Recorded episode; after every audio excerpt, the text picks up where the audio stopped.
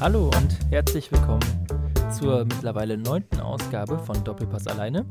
Denn für euch im Studio sind ähm, nach dem kurzen Intermezzo zu Beginn der Woche mit Finn Olo und mir wieder Alex und ich. Hi Alex. Moin. Moin. Ähm, wir stehen noch beide ein bisschen unter den Eindrücken des gestrigen Champions League Abends. Ähm, und äh, deswegen wollen wir damit auch direkt mal einsteigen. Äh, auf den Dienstag kommen wir auch noch zu sprechen, aber der Mittwoch war ja auch aus deutscher Sicht der deutlich spannendere Spieltag. Ja, fangen wir auch dann direkt an mit dem Highlight-Spiel Tottenham Hotspurs gegen Borussia Dortmund 3 zu 0. Was für eine Klatsche. Ähm, hast du das Spiel gesehen? Mhm. Und ähm, ja, vielleicht mal erstmal allgemein gefragt, auch aus dieser persönlichen Perspektive, warst du denn für Dortmund, weil es ein deutscher Club ist, oder hast du dich äh, innerlich doch sehr gefreut, dass es da mal richtig was auf die Mappe gab? Nee, ich war für Dortmund, weil es ein deutscher Club ist und weil ich die Engländer, äh, was Fußball angeht, irgendwie nicht so mag, seitdem die da in der Premier League die ganzen äh, Millionen irgendwie reinpumpen. Deswegen mhm. gönne ich denen irgendwie nicht so den Erfolg. Und deswegen finde ich das jetzt schade, dass sie sich durch den Sieg jetzt bestimmt so ein bisschen bestätigt fühlen. Aber kann man nicht ändern. Ähm, ja, war relativ bitter, aber ich weiß nicht. Man hat es irgendwie ein bisschen gemerkt, hatte ich das Gefühl, weil schon von, im Vorhinein die ganze Zeit, wenn man nur darüber redet, dass Reus fehlt und dass das alles so bitter ist, das muss man ja auch irgendwie mal ausblenden. Und ähm, das hat man auch Favre schon vorher irgendwie angemerkt, hatte ich das Gefühl. Und dann äh, war ich auch ähm, mit der Aufstellung irgendwie nicht so wirklich einverstanden, ähm, wieso man Pulisic spielen lässt, den ich äh, ganz weit weg von, von einer Weltklasse sehe momentan, seitdem der äh, Chelsea-Wechsel feststeht. Also den finde ich ganz, ganz schwach.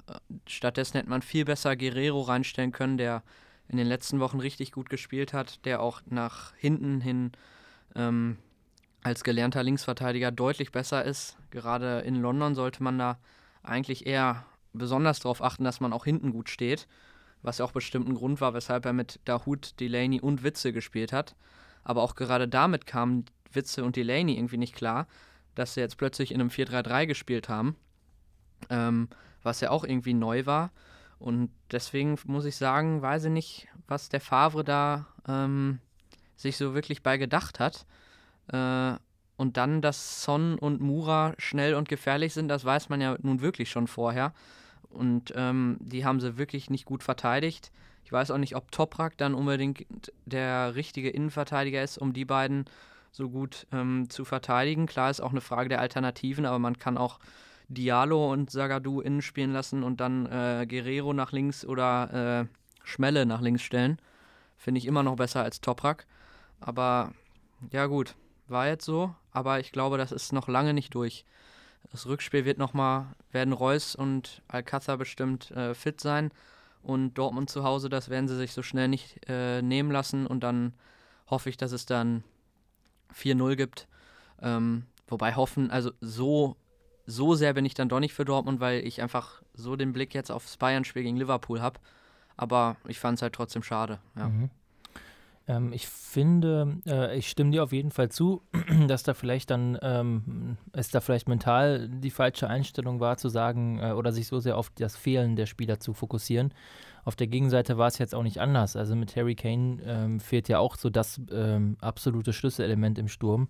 Ähm, und man hat Tottenham jetzt auch nicht so angemerkt, ähm, Dyer und so. Also da, das, sagen wir es mal so, Tottenham hat sicherlich auch seine Verletzungssorgen gehabt. Ich finde, ähm, äh, ich, oder ich war tatsächlich von Favre auch enttäuscht. Ähm, und zwar genau aus dem Grund, ähm, oder, oder witzigerweise genau deswegen, was ich sonst Kovac vorwerfe und was Kovac nämlich gegen Favre schlecht gemacht hat, hat Favre gestern Abend gegen äh, Pochettino sozusagen schlecht gemacht, nämlich so dieses direkte äh, Trainerduell verloren.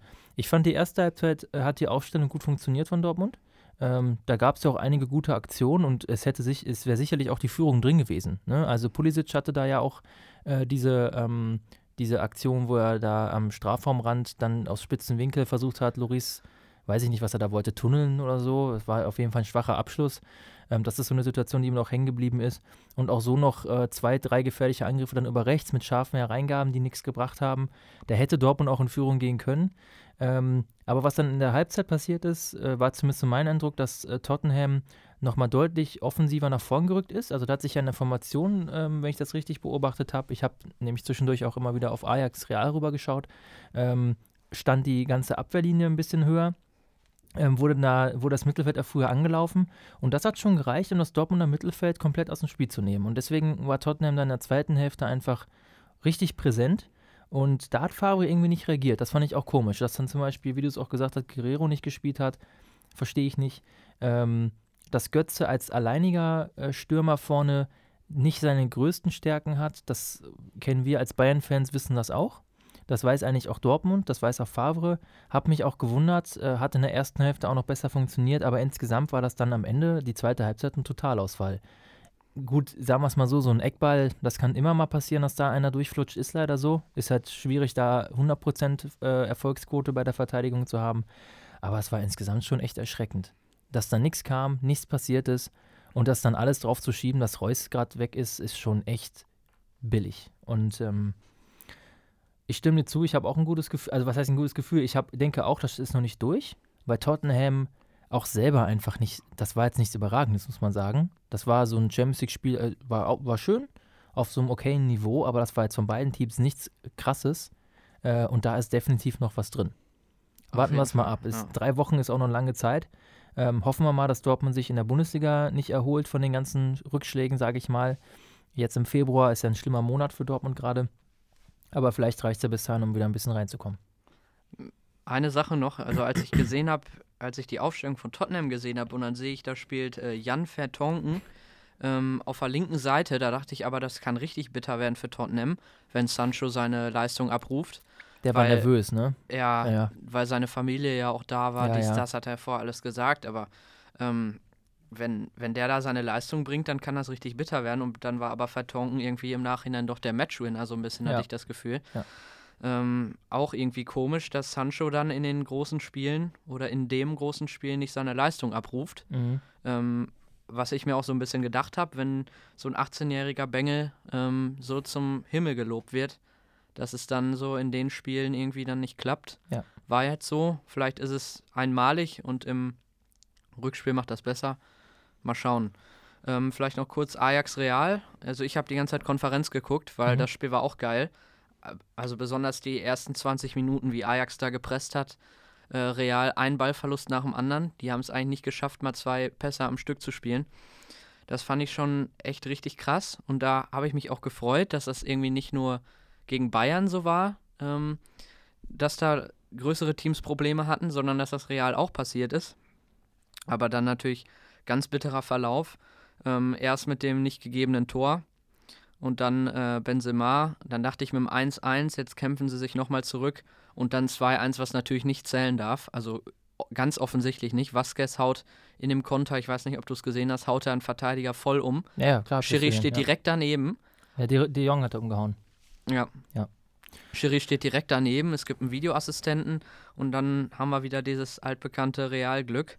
Ähm, Finde ich echt schade, aber ich glaube, Ajax wird im Rückspiel weiterkommen. Ja. Ramos fehlt und Ajax ist so, so frech irgendwie. Die haben so viel Selbstvertrauen und ich glaube, das lassen die sich selbst im Bernabeu nicht nehmen. Das haben sie in der Allianz Arena, haben sie es auch gut gemacht und ich bin relativ zuversichtlich, dass die das noch schaffen. Ja. Ähm, Sehe ich äh, alles größtenteils so ähnlich. Also ich fand nicht nur die ersten, also die ersten 20 Minuten waren schon überragend, aber mein Eindruck war, dass die ganze erste Halbzeit von Ajax schon sehr, sehr stark war.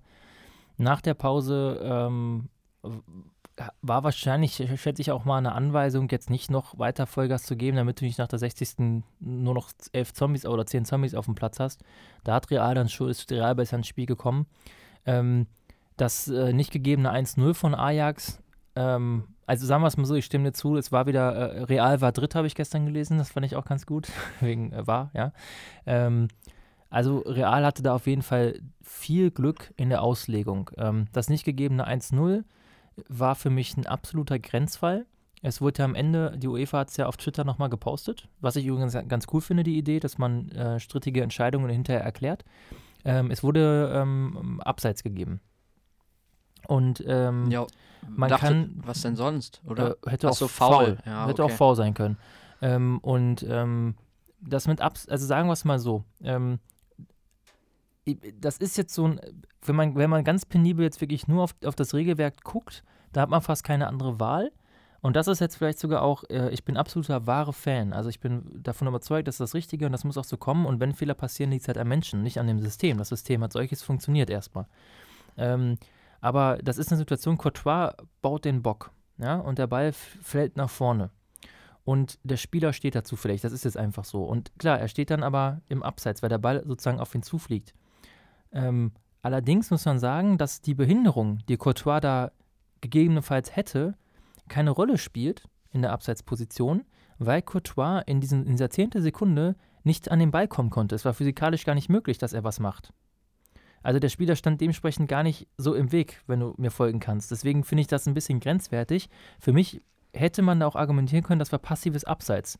Auch wenn er quasi da quasi mitten steht, ähm, hat er meines Erachtens Courtois nicht, hat er nicht ins Spiel eingegriffen. In negativer Weise für Courtois. Also so, ich denke, so könnte man argumentieren. Ich sehe aber auch, dass es für den Schiri, das hat man ja gesehen, tausendmal wiederholt, so, ne, als er da stand, verstehe ich auch, dass er sagt, für mich ist das Abseits. Also ich kann das verstehen, aber ich fand das schon sehr grenzwertig. Und das vom 2-1 ist schon ein Hammer.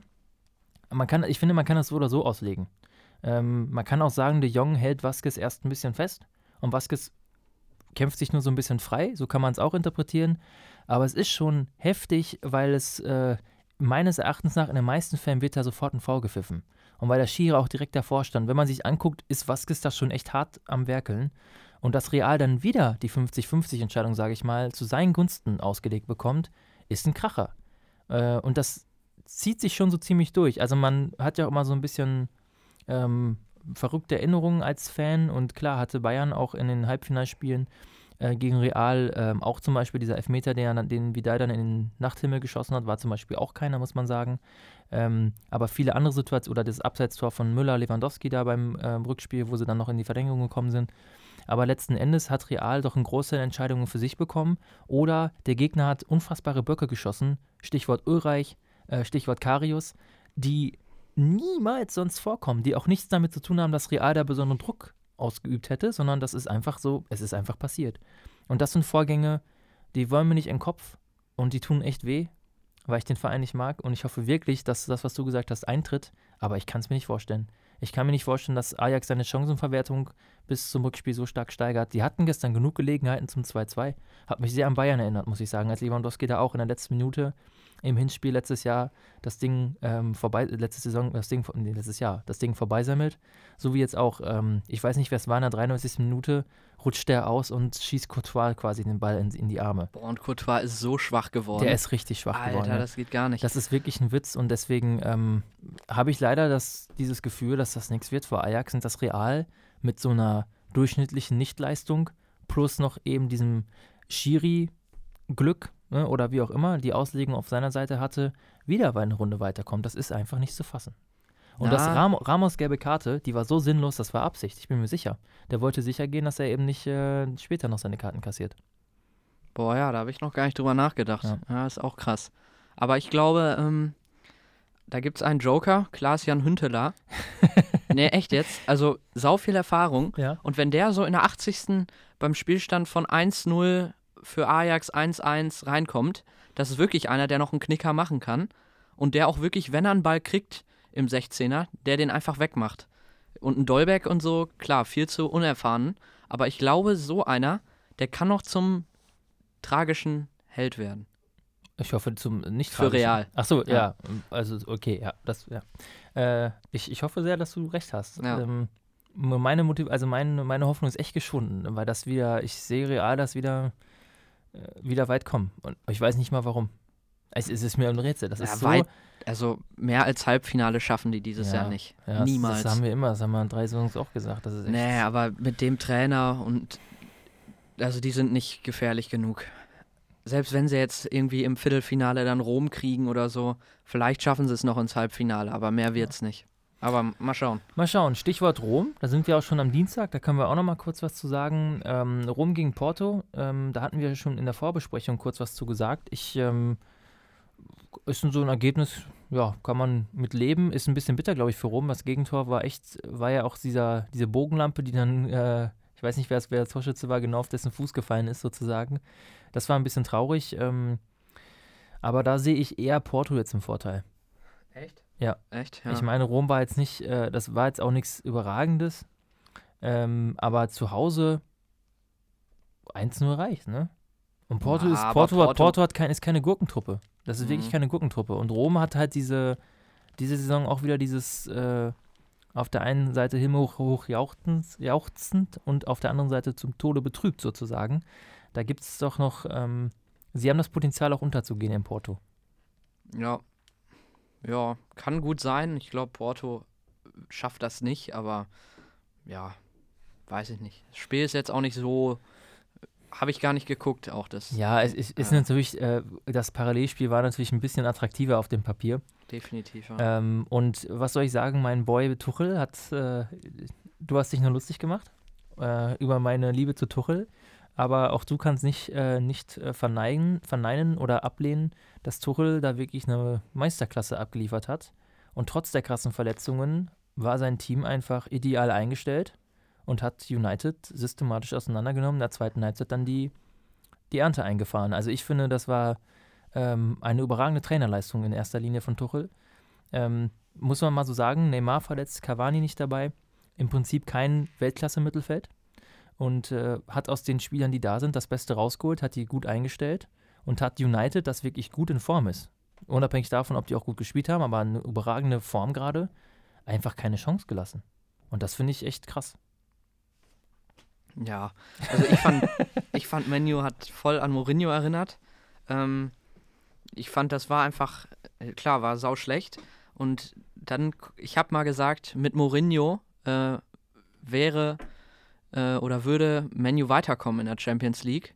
Die würden zwar die ganze Saison schlecht spielen, aber bei den großen Spielen, da ist Mourinho einer der besten Trainer, die man an der Seitenlinie stehen ja, haben aber kann. diese Saison ja Und auch ich- nicht, ne? Ich glaube, In den großen Spielen war United gegen Juve, auch haben scheiße. sie, gegen Juve haben sie gewonnen.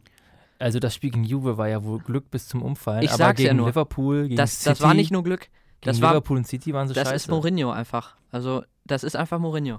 Und ich glaube echt, die hätten gegen Paris vielleicht zwei schlechte Spiele gemacht, aber die wären weitergekommen. Und Nein. mit dem jetzigen Trainer, der gut ist, keine Frage, aber mit dem schafft man es nicht. Und wäre Mourinho an der Seitenlinie gewesen, dann wäre es vielleicht so ein 1-1 geworden, 0-0 oder so. ja, Menu hätte wie immer gemauert und dann hätten sie im Rückspiel, wenn sie ganz unglücklich, also unglücklich für Paris, wären die weitergekommen. Da bin ich mir echt, Ja, das halte ich für. schade. eine- Ja, also da, nee, da stimme ich dir nicht zu. Auch Pogba sauschlecht. Wo war Pogba überhaupt? Das war ja echt wie unter Mourinho. Aus dem Spiel genommen.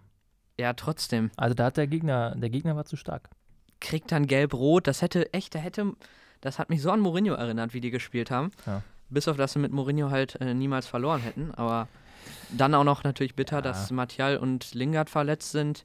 Alexis Sanchez, also das hat mich ja schon aufgeregt als Nicht-Menu-Fan, wie schlecht er war. Ja, Und gut, das ist ja schon längere Zeit so, dass der seiner Form der kriegt ja so viel Gehalt und so, dafür bringt er echt nichts. Ich Ne? glaube 300.000 pro Woche oder so. Der ist so schlecht.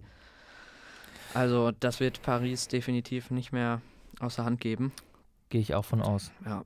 Ja, ähm, also wir laufen aber auf jeden Fall dann auf ein Viertelfinale zu, in dem dann doch ähm, sich noch mehr Favoriten tummeln werden. Also da kann man sich auf jeden Fall nicht beschweren. Es wird nur große Spiele geben, denke ich. Ja. Plus Rom und Porto, aber trotzdem. Und natürlich Schalke. Da sind wir uns alle einig, Schalke wird definitiv Stimmt, weiterkommen. Schalke, ja. Ja. Ähm, ja, aber ich würde vorschlagen, dass wir dann jetzt einen kleinen thematischen Sprung Richtung Bundesliga machen. Wir werden nächste Woche Montag noch einmal zusammenkommen für ein Spezial. Ja. Liverpool gegen Bayern werden wir mit unseren absoluten Fachkenntnissen komplett analysieren. Und mit einiges, einigen, also mit viel Nervosität. Mit viel Ja, Nervosität wird das ja. verbunden sein.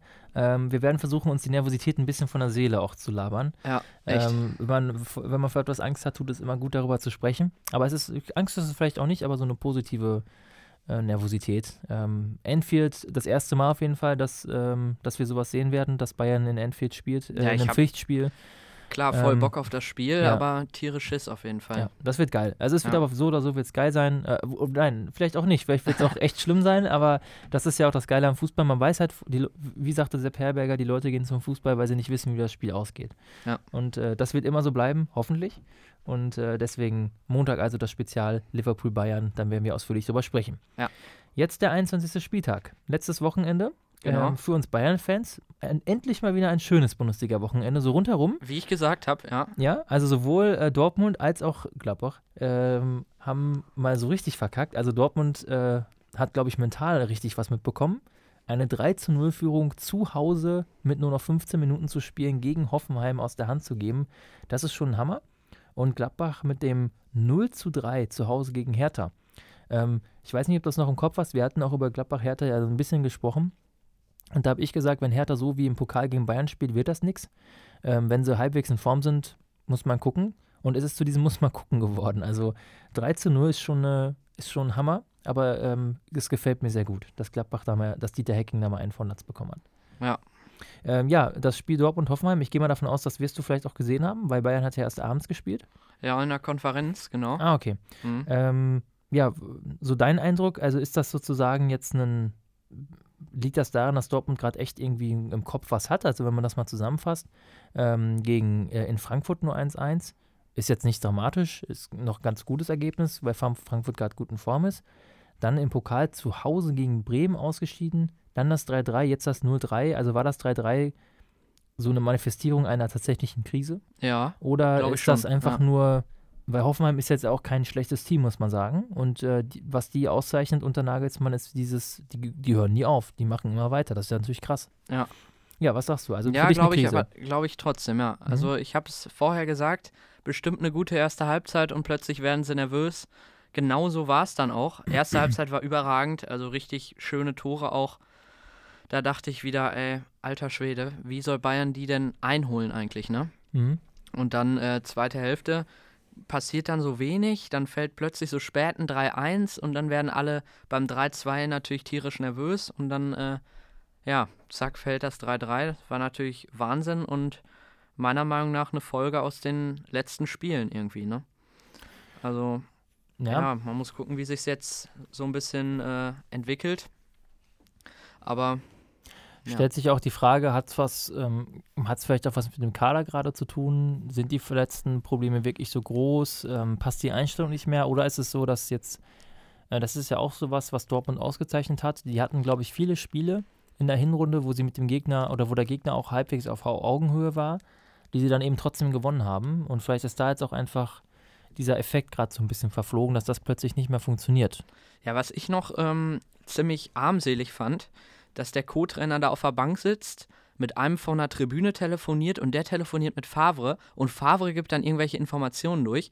Meiner Meinung nach ähm, muss ein Co-Trainer, es ist wirklich ein Co-Trainer und der muss so gut vorbereitet sein, dass wenn der Trainer krank ist, muss er sich auf die Bank setzen und so viel Verantwortung übernehmen, dass er sein Ding durchzieht. Und er muss ja irgendwie mit Favre, er sieht den jeden Tag, die müssen ja irgendwie schon, muss der ja schon wissen, was der ja, so aber das finde ich, das finde ich jetzt nicht so dramatisch. Also, ich fand das irgendwie ein Das, bisschen. das heißt ja nicht, dass der Co-Trainer das nicht kann und nicht wollte, aber wenn Favre sagt, ich habe eine Grippe und ich hänge jetzt hier zu Hause rum, äh, aber ich, ich gucke das Spiel und ich sage dir jetzt was an, ist das ja Favres Entscheidung und das, was soll der Co-Trainer sich dagegen wehren? Ich finde das vollkommen okay.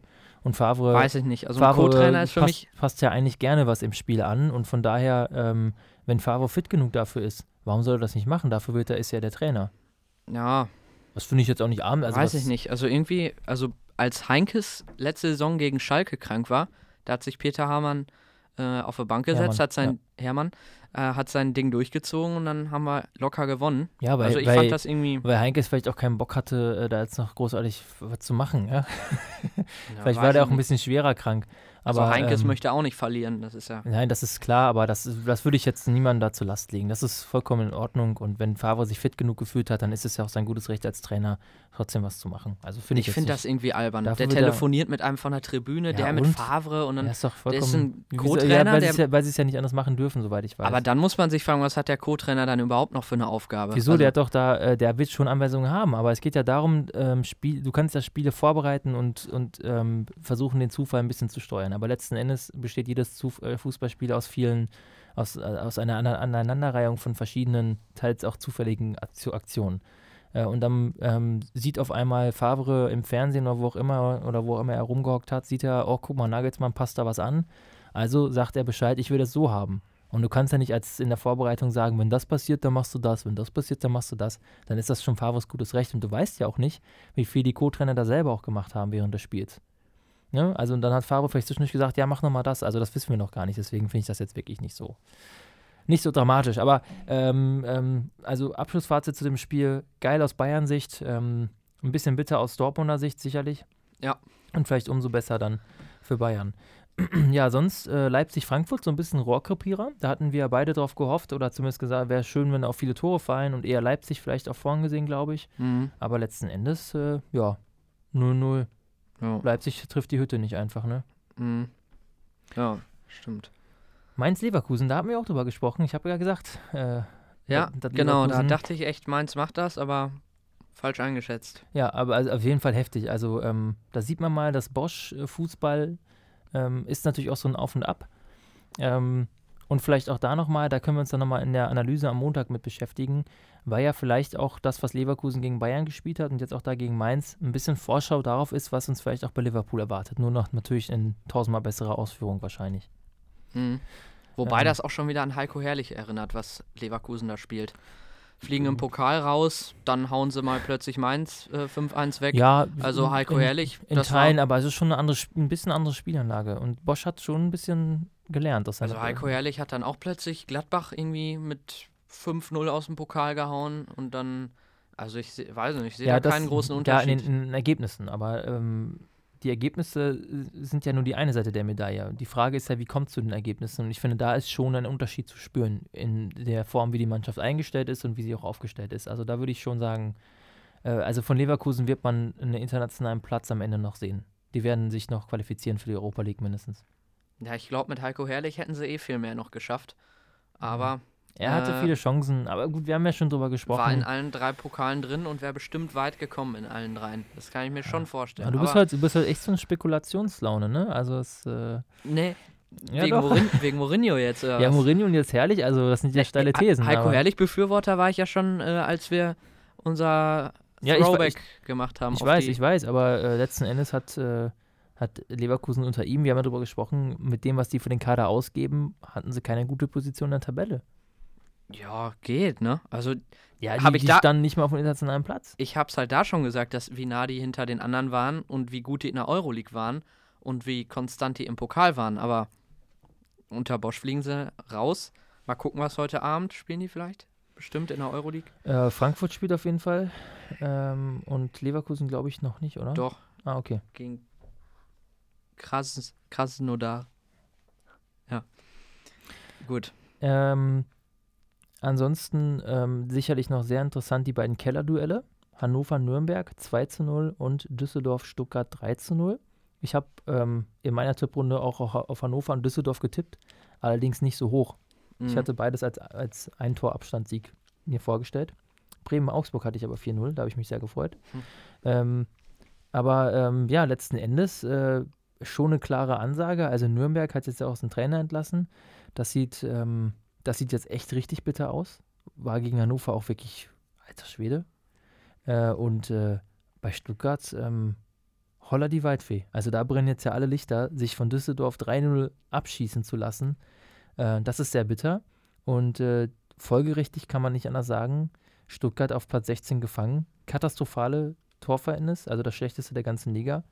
Ähm, Aber Hitzitzberger wird Weinzel nach diesem Wochenende raushauen, glaube ich. Ja, Weinzel hat ja noch mal einmal, die saßen ja schon zusammen, hat jetzt noch mal eine Gnadenfrist bekommen, aber ähm, alter Schwede, ist das, ist das krass. Und Hannover auch jetzt eben nah dran. Also ähm, das wird noch mal richtig, richtig spannend und ich bin wirklich sehr interessant, äh, sehr daran interessiert, ähm, was, mit, was mit Freiburg sein wird. Ich hatte ja gesagt, dass ich die Befürchtung habe, Freiburg rutscht noch rein.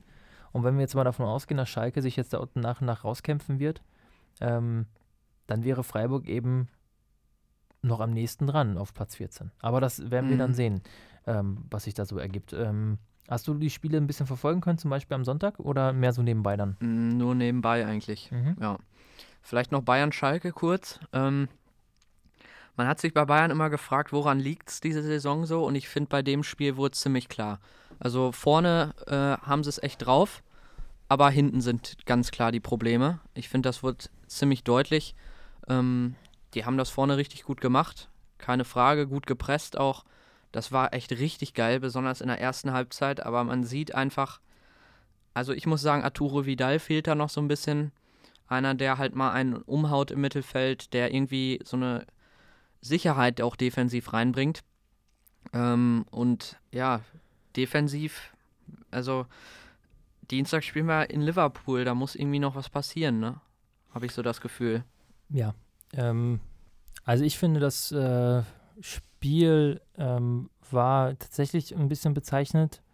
Es war für mich auch wieder eine Bestätigung dafür, dass das mit Kovac in der Form hoffentlich nicht über die Saison hinausgeht und hinausgehen sollte. Ähm, letzten Endes hatten wir diesmal, die, der Spielfluss war auf unserer Seite. Dass nach dem 1-1 direkt das 2-1 kam, war super wichtig. Sonst hätte das Spiel, denke ich, auch noch ganz anders verlaufen können. Schalke ist ja auch so noch zu Chancen gekommen. Ähm, dass, dass unsere Innenverteidigung in einer Formkrise steckt, auf jeden Fall. Und das spielt sicherlich eine große Rolle, dass eben ähm, der Gegner fast mit jedem gefährlichen Torschuss ein, Torschuss, ein Tor erzielt. Ähm, liegt, also es liegt eben daran, dass der Gegner im Prinzip, wenn er mal durchkommt, immer eine unfassbar gute Position hat und die dann ja. meistens nutzt.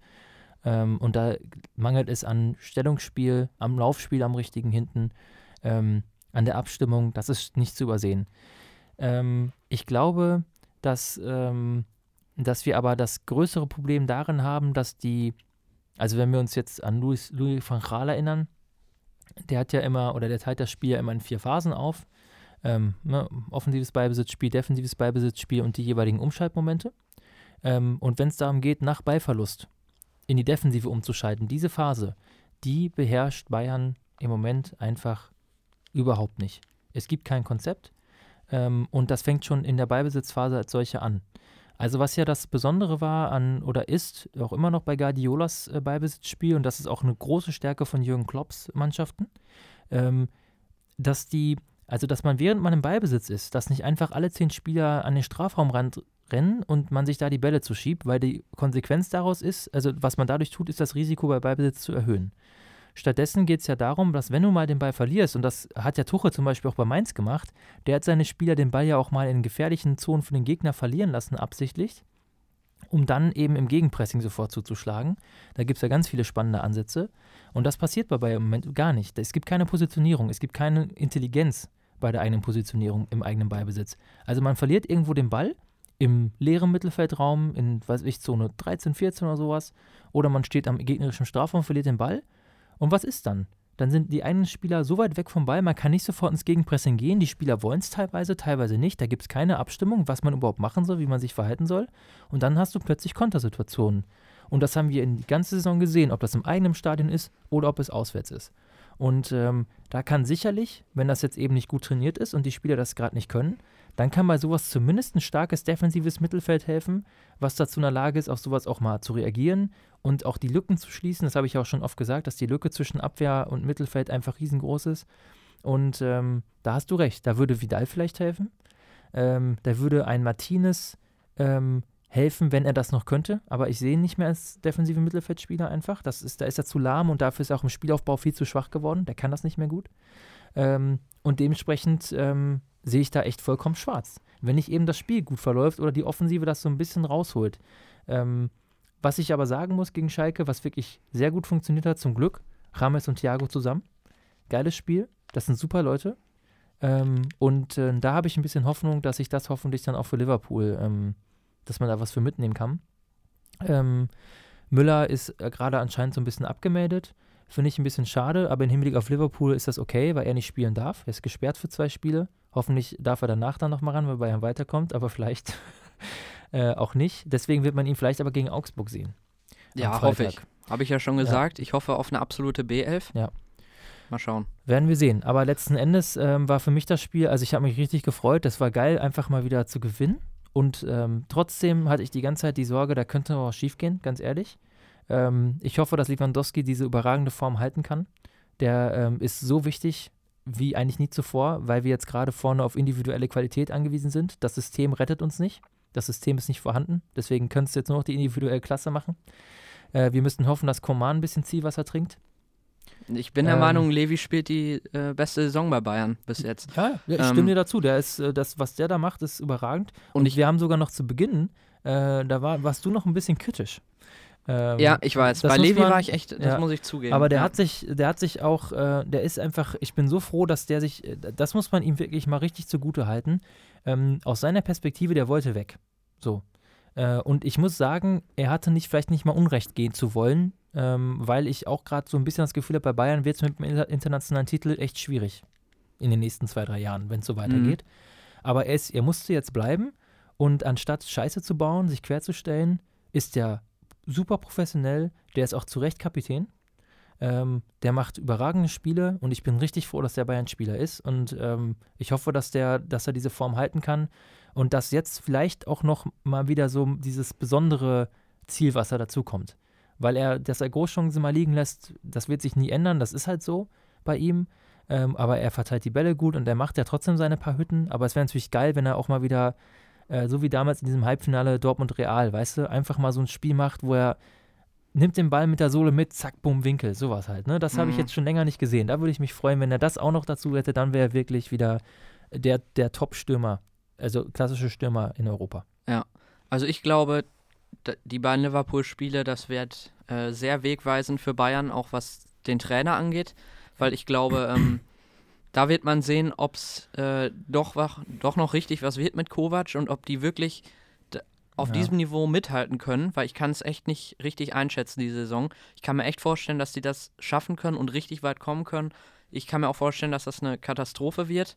Das wird man nach diesen beiden Spielen sehen und danach weiß man viel mehr, glaube ich. Ja. Über Kovac, über den Rest der Saison und vielleicht auch über nächste Saison. Also das wird einiges ausmachen. Also ja, da stimme ich dazu. Wir wissen ja auch von Uli Hoeneß äh, vor allem, dass er sich äh, von so ähm, einschneidenden Erlebnissen sehr stark beeinflussen lässt.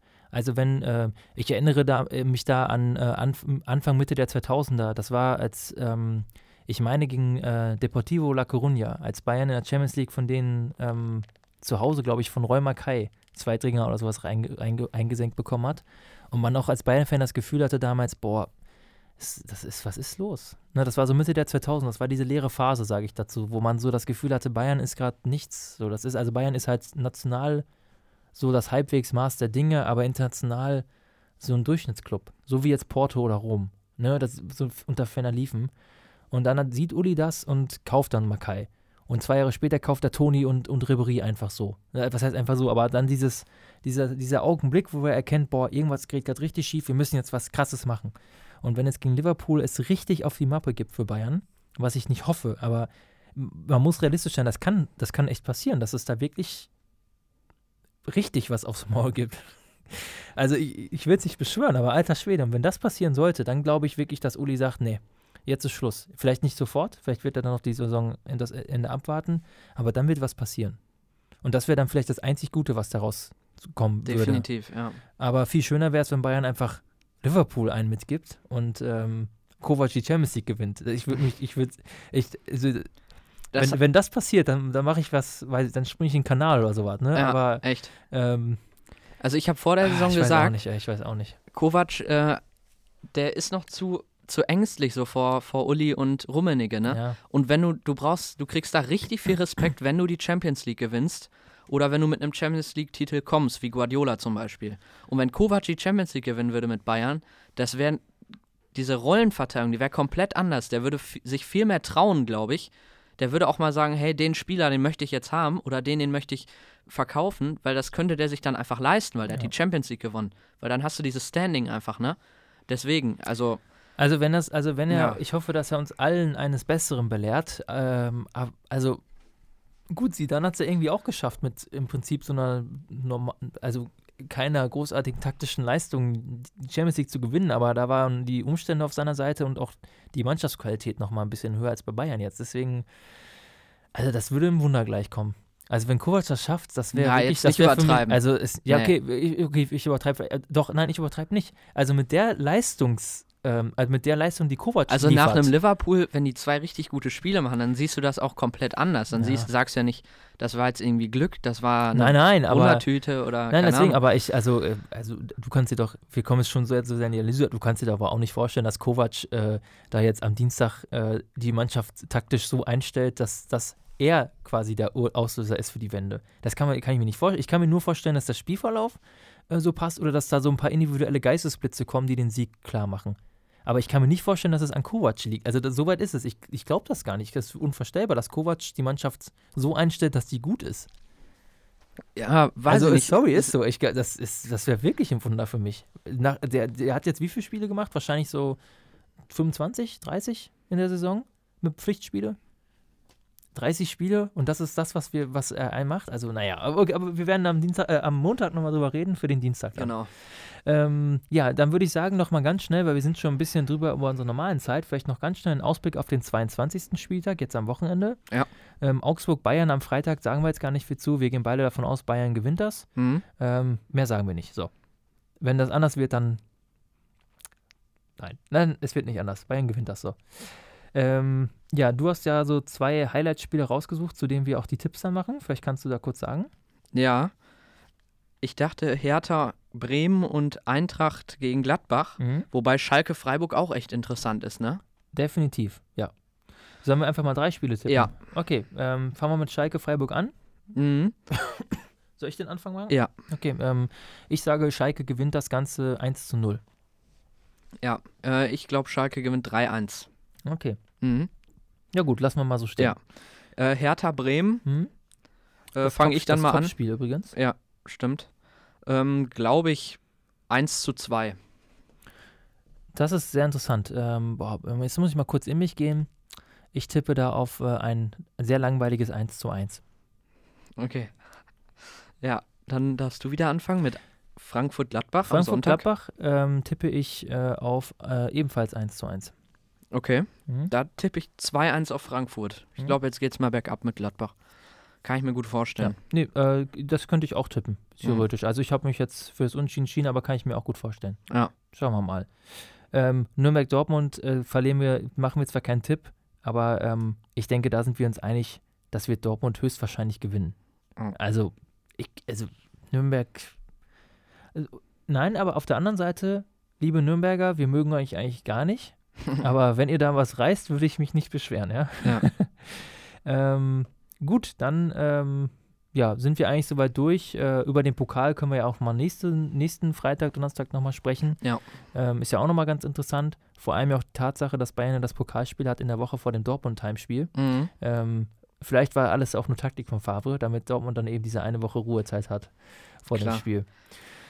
Alles klar, dann ähm, war es das also für diese Woche mit Doppelpass alleine. Die zweite Folge in einer Woche. Äh, wir sind voll am Ausrasten. Nächste Woche auch, ne? Nächste Woche auch zwei Folgen. Was ist denn los? Ja. Ähm, ja, ähm, wenn ihr uns äh, noch weiter ähm, beehren wollt, besucht uns auch weiter unter ostviertel.ms.